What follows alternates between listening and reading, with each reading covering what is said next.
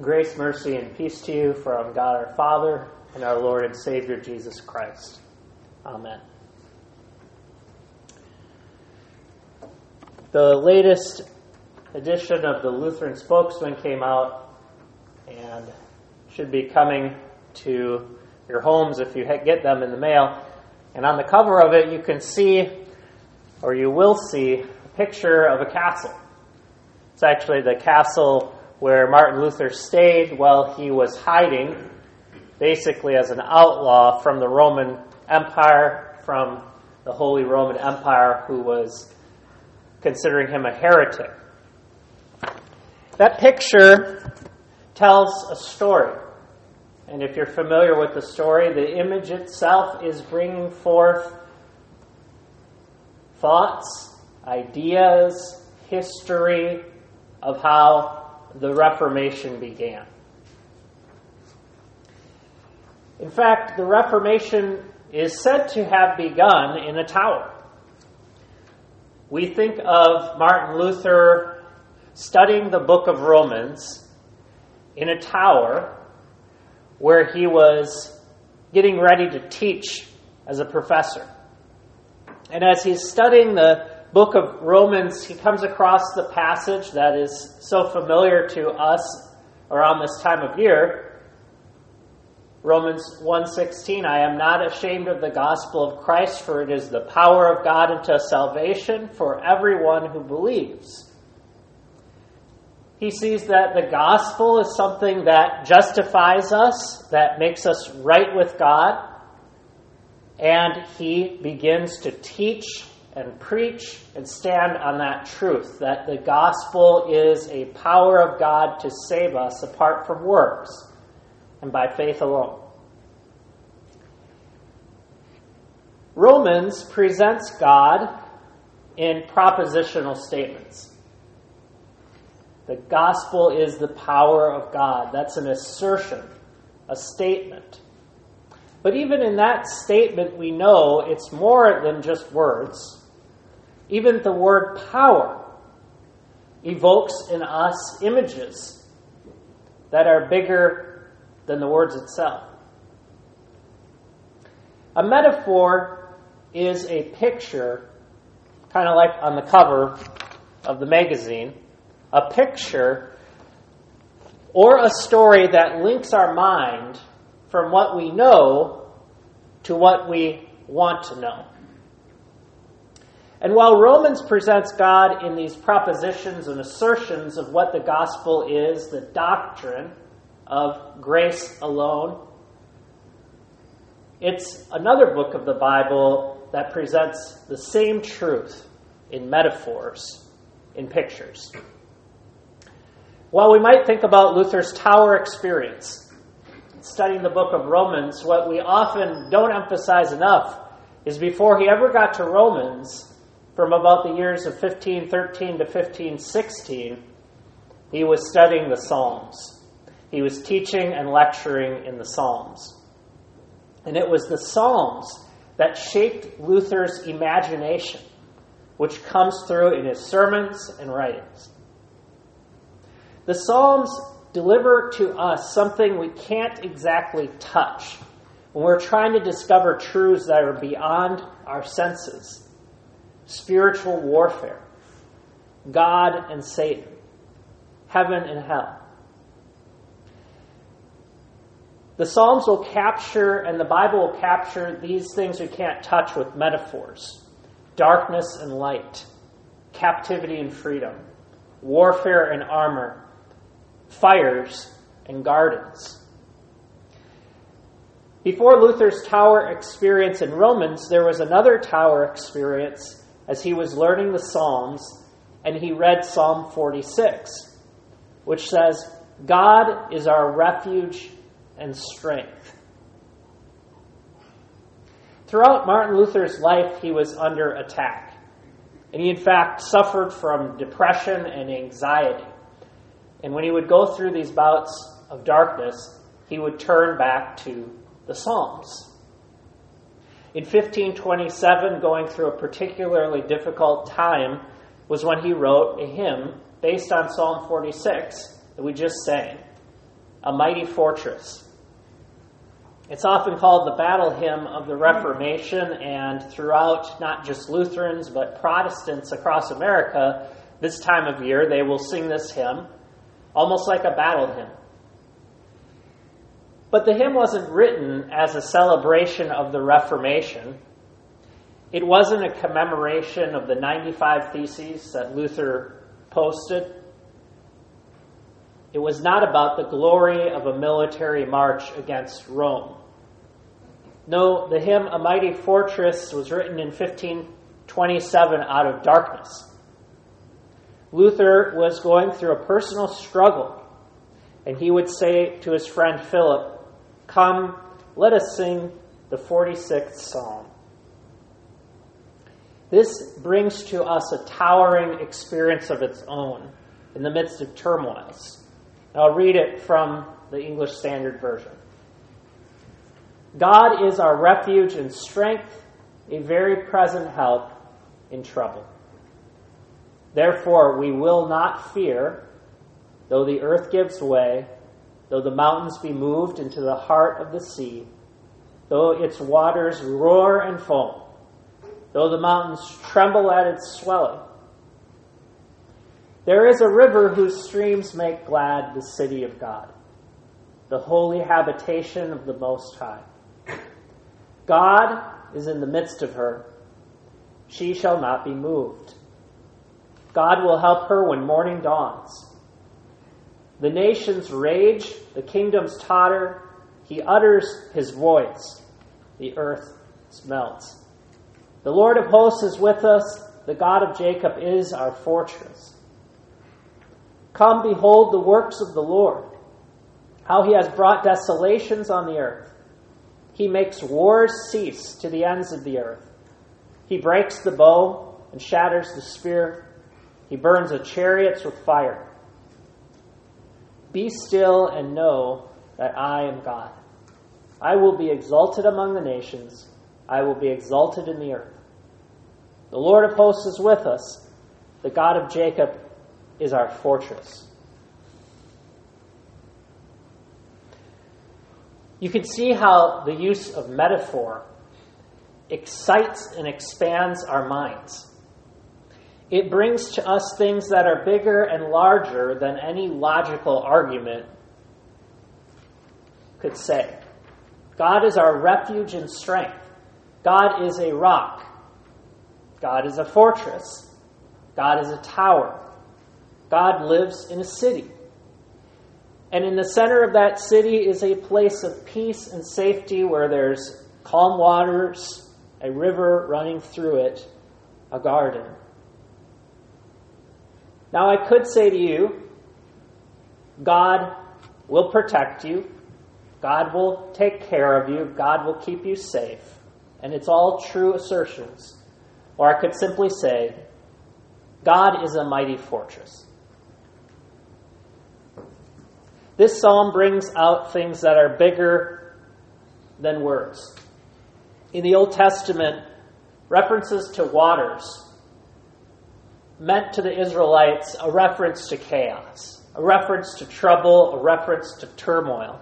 Anytime that the Bible will use a metaphor of water, it will show how evil will churn and swell against God. Israel saw this as they journeyed through the Red Sea, and God parted it and brought them through on solid ground, but then the water swallowed up the Egyptians. They saw this when the nations raged against them like mighty waters, when the idolatry that the devil was putting forth in all the other nations was beginning to find its way in and threaten the peace and safety of God's people. It was God who needed to be their rock. Because God, as a rock, stands firm against the waves. He rises up with a garden like paradise all around. There is a city that makes us glad. Although the world swells with turmoil, although lives are stirred by the devil, although we are afflicted in body and soul, God remains firm. solid, and sure. You can see how much this sort of t- touched Martin Luther's heart in 1527. In 1527, Luther writes a hymn. He later referred to this as the worst period of temptation he has experienced in his whole life. He used a German word which meant that it was a spiritual attack, Anfechtung. His friends referred to this time and said in a letter we are all in good health, except for Luther himself, who is physically well. But outwardly, the whole world, and inwardly, the devil and all his angels are making him suffer. In 1527, Germany was struck with the Black Plague, and it was during this time that Luther, Luther's wife gave birth to a daughter who got sick, and the newborn, just six months old, died. All around him, the church was divided, and although the Reformation had started a new beginning, that beginning splintered into many factions and many movements. Some even believed this was the end of the world, and it was their job to take a military position against the government of Rome. Out of the darkness, Luther wrote a mighty fortress. So, what does this psalm do for you when you hear that God is a mighty fortress? When you think about the waters rising up? When you face your day of temptation or affliction? Although the mountains be moved into the heart of the sea, Zion, the place where God's people dwell, by faith in Him and gathering together around His word, it will never be moved, the psalm says. Jesus picks up on this in Mark 11 when he says that by faith you can move mountains. He says, if you tell this mountain to be thrown into the heart of the sea, it will be done for you. Now, he's also alluding to this metaphor of moving mountains. Not because you have to believe strongly enough to actually make things move, but because faith is so at peace with the world that we live in, knowing God is in charge, that mountains can be moved into the heart of the sea, and we remain calm. Faith is a place of refuge. Faith brings us into this mighty fortress. The second half of the psalm brings us then to the final outcome the final day. In the first half, you have the battle scene. God is fighting against the nations who are raging at war with him. And the nations are the devil's, those under the devil's sway. The second half tells us the outcome Come, behold the works of the Lord. Verses 8 through 11. It's here in this setting that God says, look at the final outcome and be still. Be still and know that I am God. Now, the reference to be still we often think of as a personal message to you to calm your heart, to be at peace, and to trust God, which it is. But in the context, it's more than that. It's given in the plural, verse 10 Be still, you all, or y'all, be still. And who is he telling to be still? Not just you and your heart, but the whole world that's stirred up in this angry turmoil. Again, Jesus himself is showing us the fulfillment of this in the book of Mark.